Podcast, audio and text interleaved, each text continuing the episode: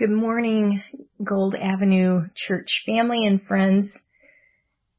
This morning I am um, going to be preaching from Nehemiah 6, and as you turn in your Bibles to Nehemiah 6, I want to just make a couple of opening remarks.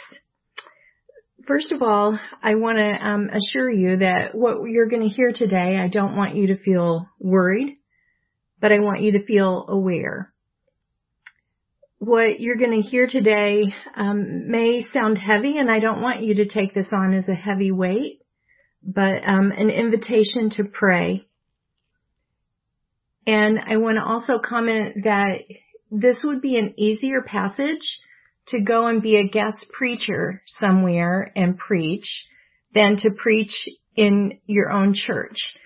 However, the Lord has us and had this scheduled um, to preach from Nehemiah today and our circumstances um, make us just in awe of God's providence of that. And so um, we'll start with prayer. Lord, um, thank you for your word. Thank you that the battle belongs to you.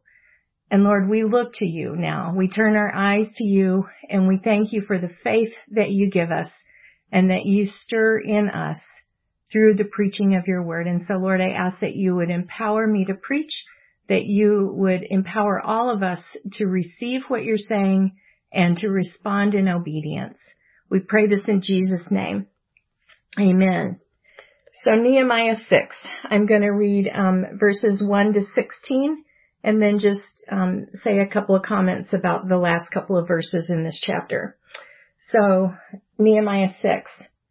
When word came to Sanballat, Tobiah, and Geshem the Arab and the rest of our enemies that I had rebuilt the wall, and not a gap was left in it, though up to that time I had not set the doors in the gates, Sanballat and Geshem sent me this message, Come, let us meet together in one of the villages on the plain of Ono. But they were scheming to harm me, so I sent messengers to them with this reply, I am carrying on a great project and cannot go down. Why should the work stop while I leave it to go down to you? Four times they sent me the same message, and each time I gave them the same answer.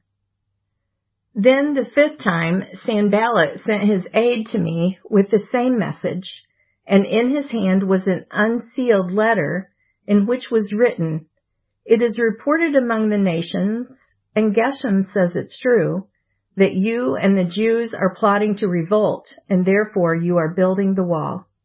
Moreover, according to these reports, you are about to become their king, and have even appointed prophets to make this proclamation about you in Jerusalem. There is a king in Judah. Now this report will get back to the king, so come, let us meet together. I sent him this reply. Nothing like what you are saying is happening. You are just making it up out of your head. They were all trying to frighten us, thinking their hands will get too weak for the work and it will not be completed. But I prayed, now strengthen my hands. One day I went to the house of Shemaiah, the son of Delaiah, the son of Mehetabel, who was shut in at his home. He said, let us meet in the house of God inside the temple and let us close the temple doors because men are coming to kill you. By night, they are coming to kill you. But I said, should a man like me run away? Or should someone like me go into the temple to save his life? I will not go.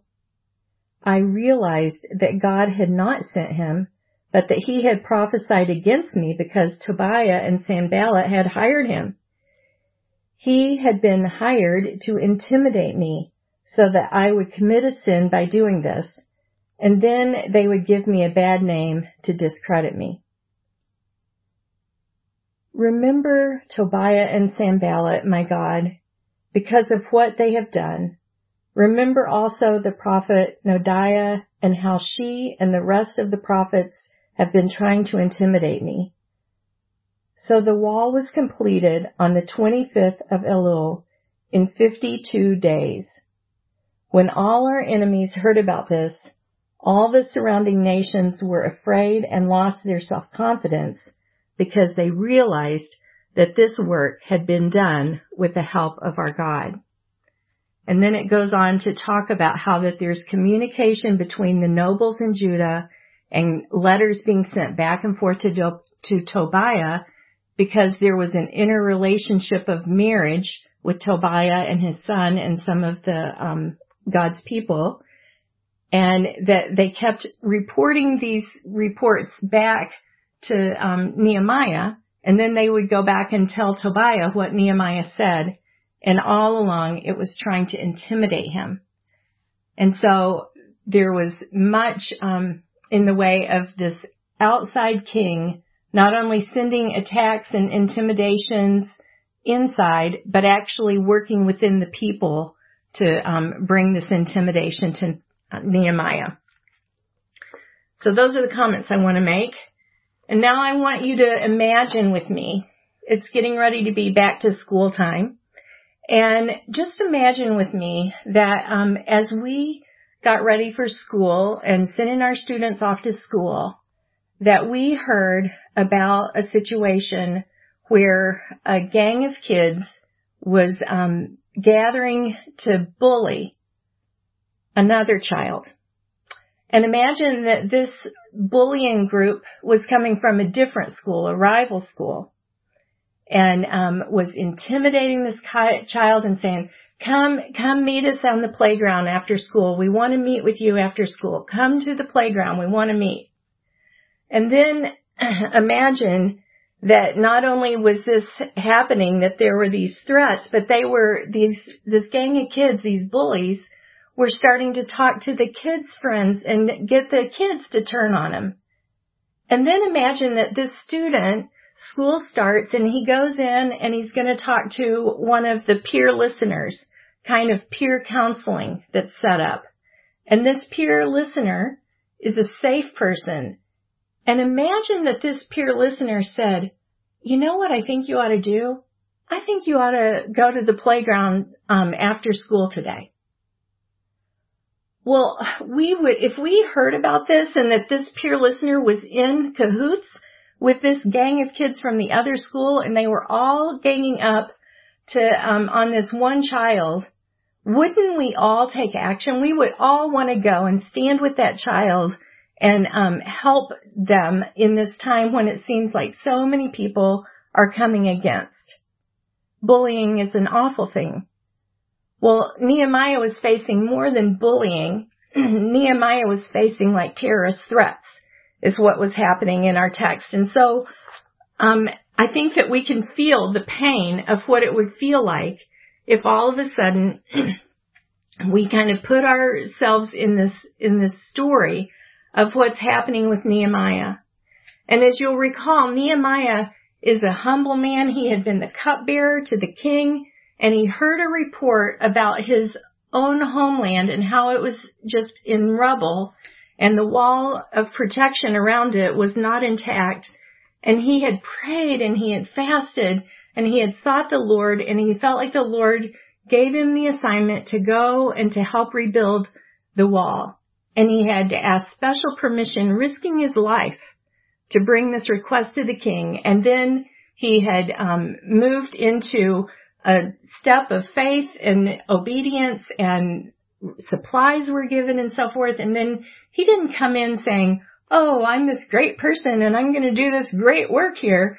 No, he came humbly and didn't say anything about why he was there. He just came in, he was there for several days, he quietly at night went out and assessed the situation. He talks to the leaders, the Lord continues to just pour on favor. The um, hand of God was upon him. And so he's these, this humble leader that as hard as the work is, he's mobilized these complacent people to get into action and to start helping themselves and start to um, live out and they're not going to be in this victim mentality anymore. They're going to serve the Lord because God is with them and they're building the wall and the threats and the opposition keeps coming. And um, so this is Nehemiah who's working day and night. He's not even um, taking off his work clothes. Uh, he's serving, he's generous, he's he's not taking the portions that he could demand, but he's making sure that people are fed during this hard famine time. This is our Nehemiah. This is our um, student that's getting um, bullied and tempted and taunted to come out um, to get attacked. And so what we see, the trouble in this in this passage, the problem we see is that um, the kingdom work is progressing, which isn't a problem; it's a good thing. But it's a problem for the enemy who hates God's kingdom and doesn't want it to advance. And so the enemy is trying to take out the leader. The enemy has got um, the leader right in their um, spot. They're they're looking through like a a rifle scope. They've got him um, scoped in, and they're trying to take him out. Well, Scripture tells us in Zechariah 13:7, "Strike the shepherd, and sheep will be scattered." Jesus quoted that in Matthew 26, and so um, the problem is the enemy's trying to take out the leader, and God's grace in this passage of scripture is that he continues to expose the plans of the enemy to Nehemiah as Nehemiah prays and obeys and keeps on working in his kingdom assignment. And so I want to just point out a few of the tactics of the enemy and how the Lord helped Nehemiah in each situation. And so first there was this um, attempt to distract him and to draw him into danger. These persistent requests came five times. Come out into this isolated area, two and a half days journey north, away from the work. And how does the Lord um, give grace to to help Nehemiah? Well, He exposes the plan. Somehow in verse two, Nehemiah knows that the intent is to harm him. And in verse three, the Lord helps him to discern and decline and so he stays focused on God's assignment. No, I have a mighty project. This wasn't a boastful thing he was saying. He's like, there is so much work. I can't possibly leave right now because the work is going to stop if I do. Now, why is it that the work would stop? Is it because Nehemiah is doing all the building of the wall? No, he's coaching, he's encouraging, he's um, giving leadership to all these different working groups. And so God gives grace to help Nehemiah just say no. He says no, and um, the enemy wants him to stop the work, and Nehemiah realizes and says no, and just declines the invitation over and over and over again. All right, so the first one was distraction and drawn to danger. The second tactic of the enemy is to dishonor and to bring disunity. And so you'll notice that they sent an open letter with the fifth invitation, and this open letter says, hey, it's reported that you're going to make yourself king. And hey, what all you want is you want control and you've already got your prophets that are ready to announce you as king. And this is basically revolt against the Persian government and you're going to be in big trouble. That's the gist of what their letter is about. And so it's an open letter, which means that all along the way, people were able to read that and they made sure that it, they publicized, hey, Nehemiah is trying to make himself king. Nehemiah is trying to be in control. And so they're slandering his character. And really what they're doing is projecting their very own desires to be in control. And they're projecting that on Nehemiah. And it can cause God's people to maybe doubt Nehemiah's character. Remember, they're under great stress and strain. You don't always discern as well. And so that could create disunity within um, the people that are building the wall and create great fear because remember they had already gone through a time of um, their people being taken into exile and the walls destroyed years ago and now they're trying to rebuild and this idea that this is going to cause us legal trouble with the Persian government um, could create great, great fear. You'll remember that last week, Pastor Dave's message said that um, the love and unity of God's people would be the witness to a fractured and fearful world. And so the enemy is trying to strike the leader to bring disunity among the people and fear, to disrupt the witness to the world. Now God's grace is that he helps Nehemiah to just deny this publicly and to not engage with this slander. And so Nehemiah in verse 8 says, nothing like what you're saying is happening. And so he makes a public denial and then he um, recognizes that God just exposes that what they're trying to do is to frighten us. And so there's this discernment and this knowledge that um, this is what the enemy's trying to do, trying to frighten us. And I want you to know that there's no big, like Nehemiah does not get pulled into and sucked into a debate trying to defend himself point by point. He just dismisses it. He allow, he trusts the Lord to defend his honor. He doesn't feel the need to. He just dismisses it. This is not true. And he walks free of that time consuming, um, debate that could, could happen if he tried to start defending himself. The third tactic that I see the enemy doing is um, the demonic works through the unholy alliances by having these prophets prophesy false prophecies of a death threat. And so Nehemiah um, goes to this this prophet, and a prophet is supposed to be much more than a peer listener. A prophet is supposed to be somebody who's a listener to God and brings messages of encouragement and strengthening to a person. And because of the unholy relationship that these outside kings had with inside um, prophets, they spoke false prophecies, so false guidance. Just go on into that temple. They're going to come kill you at night. They're coming to kill you at night. Let's go into the temple and close the door. So just very, very intimidating, scary. And God graciously helps Nehemiah discern carefully that this is not of God, this is evil. In verses 11 and 12, I would not run away. He's, he's saying, a person like me that has God's hand is on him and a God call, I'm not going to run away from a threat. And I'm certainly not going to run into that space in the temple that is reserved for only the priest. And so because Nehemiah knew God's word, he was able to test this prophecy and say, this is not from God. God wouldn't ask me to do this. That would be breaking God's law. And so Nehemiah obeyed God's word. He trusted God to save his life. If there was a threat, he was trusting God to save him. And Nehemiah was committed to God's calling and he did not quit. He did not walk away from his kingdom assignment. As hard and as challenging and as many of these pointed threats that kept coming against him, um, Nehemiah went to prayer twice in this passage. His two prayers in verse 9, strengthen my hands, and in verse 14, God remember and deal with my enemies. And so, friends, it tells us almost kind of as like a aside in this passage that in 52 days, the wall was completed.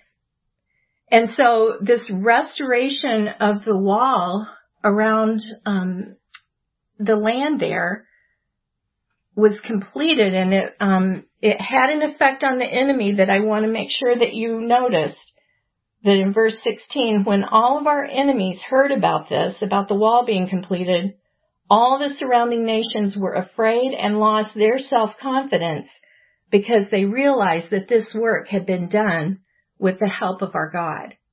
And so when, when God's people complete the assignments and the kingdom work that God calls for, it makes the enemy start shaking in their boots. And remember that the enemy, this is a, an outsider and at that time God's people were to be separate from the outside leadership that was worshiping other gods.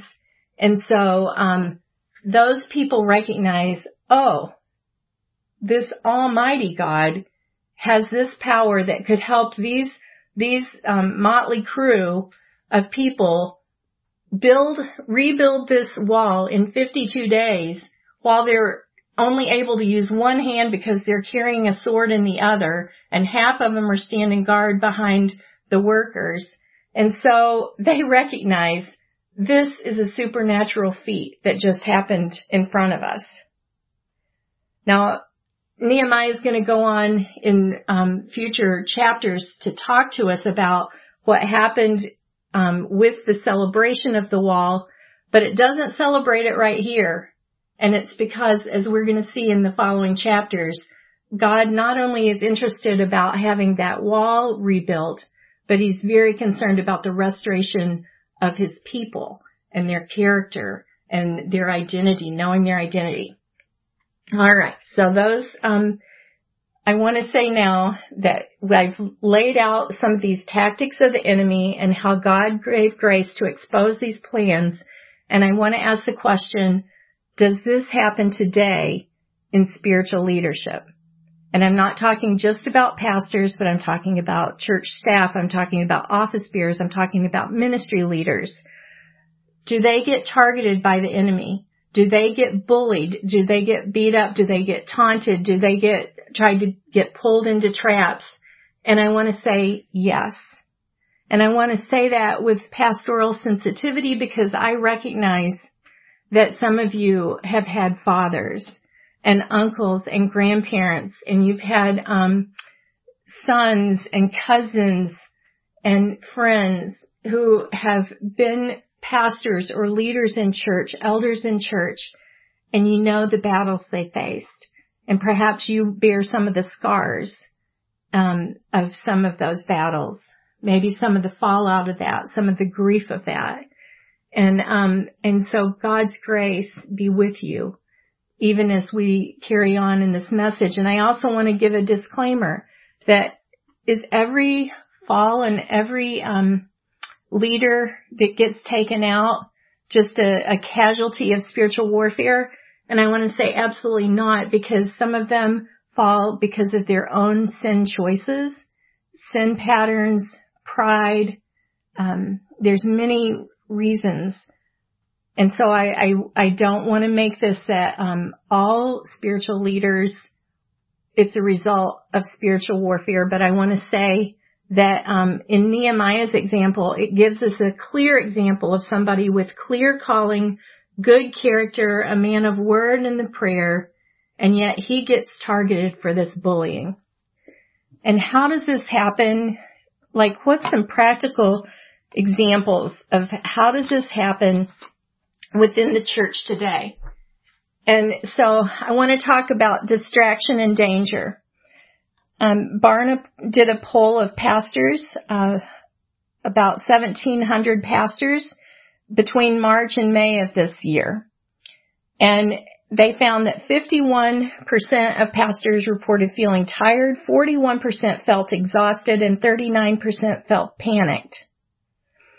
And then there's a there was a article pastor stress statistics from an organization called Soul Shepherding, which said that 80% of pastors will not be in ministry in 10 years. On average, seminary trained pastors last only five years in church ministry, and 100% of 1,050 reformed and evangelical pastors had a colleague leave ministry because of burnout, church conflict, or moral failure. So with statistics like these, um, how will pastors and staff and elders and deacons and lay leaders be able to carefully discern what God's calling us to do if we're all in this state of being tired and exhausted? And so just like Nehemiah, we're going to need God's grace to help us to recognize when the enemy's coming and attacking. Now I want to talk about slander. How the, um, this is what the enemy did to Nehemiah was tried to dishonor, to create a culture of dishonor. And I want to say that there's an office in the Christian Reformed Church, um, an denominational office of pastor church resources to help churches navigate conflict within their churches. if there was not a problem with stress and um, and dishonor, there would not be an agency office dedicated for this purpose. Pete Scazzero is an author and a pastor, former pastor of New Life Church that um, a number of us have read the book Emotionally Healthy Leadership, Emotionally Healthy Spirituality. And he tells about how that when his church was new and was growing rapidly, that they um, had developed to a point of having two services. They were bilingual services. And then suddenly they had a church split and 200 people left to start a church down the street because of a leadership conflict. And he said that that was the beginning of him understanding that there was a relationship between emotional health and spiritual health and that most must be addressed. Both of those must be addressed. Focusing on character because it's so easy to avoid conflict or to not know how to navigate a difference of opinion and then suddenly, um, rather than, than having unity, then there's this witness of disunity. A couple of more statistics. 40% of pastors report a serious conflict with a congregation member monthly. There are other people who don't feel comfortable confronting within a congregation perhaps, and so they unintendedly, they start what they call the rumor mill. I don't know if you remember Veggie Tales, but the rumor mill and how the rumor weed grows. And so it's very unintentional, but it might start like this you know, can you listen to me and let me process a problem I'm having with so and so? What do you think? Or it might come in the way of a veiled prayer request. Will you pray for so and so because I heard blah, blah, blah, blah, blah. Another way that slander and disunity can get started is that perhaps, and I've done this, I think that many of us have done this, that we judge others or make snap decisions rather than making observations and asking for clarification. And so slowing down and trying to make observations. But when we don't and we make snap judgments of people, which Lord tells us not to judge, um, lest we be judged, it can start what would be the equivalent of this Nehemiah open letter where it starts gossip and it starts um, disunity. This happens whenever a church changes the focus or really institutes any change. There will be some that rather than asking to talk to leaders, they start to talk to others. Or they start to say things like, it just doesn't feel like the church I used to know, or I don't think I'm being fed anymore. Um, those kind of comments while if there's something that needs to be worked through, you need to work through it in the proper channels. And when it's not worked through in the proper channels, it plays right into the enemy's hands. Because if you can imagine how many conversations Nehemiah probably had to have with people um, to try to reassure them of like, no, what they said is, I'm, this is not true. This is not true. And had to probably keep saying over and over to his people, I'm only here because I'm here to serve you and to serve God's purposes. But slander and the effects that it can have, time zapping, take away the focus from kingdom advancement, sharing the good news with those around us because of um, conflict within the church. Finally, this demonic working through unholy alliances and um, bringing false prophecy. Jim Cymbala tells the story of when he and his wife were starting Brooklyn Tabernacle and they were both working other jobs and then trying to serve the community and grow the little church. And out of the blue one night they got a phone call from somebody, a pastor, I think it was in South Dakota, that said, God put it on my wife and my heart to come and help you in your work there. And um, we'll be there within a week. And Jim Cymbala thought, well, if the Lord told him, that must be great. And so he and his wife didn't have much money, but they went out and bought steaks. to, so that when that couple came, they could serve them the best meal that they could possibly have, even though they had been surviving on rice and mashed potatoes. And so, um, all of a sudden, this new couple is there, and within a week's time, they sit Jim Cymbala down and say, "You're done here. Your work here is finished. We're taking over." And Jim and his wife were like, "You've got to be kidding me! What are you saying?"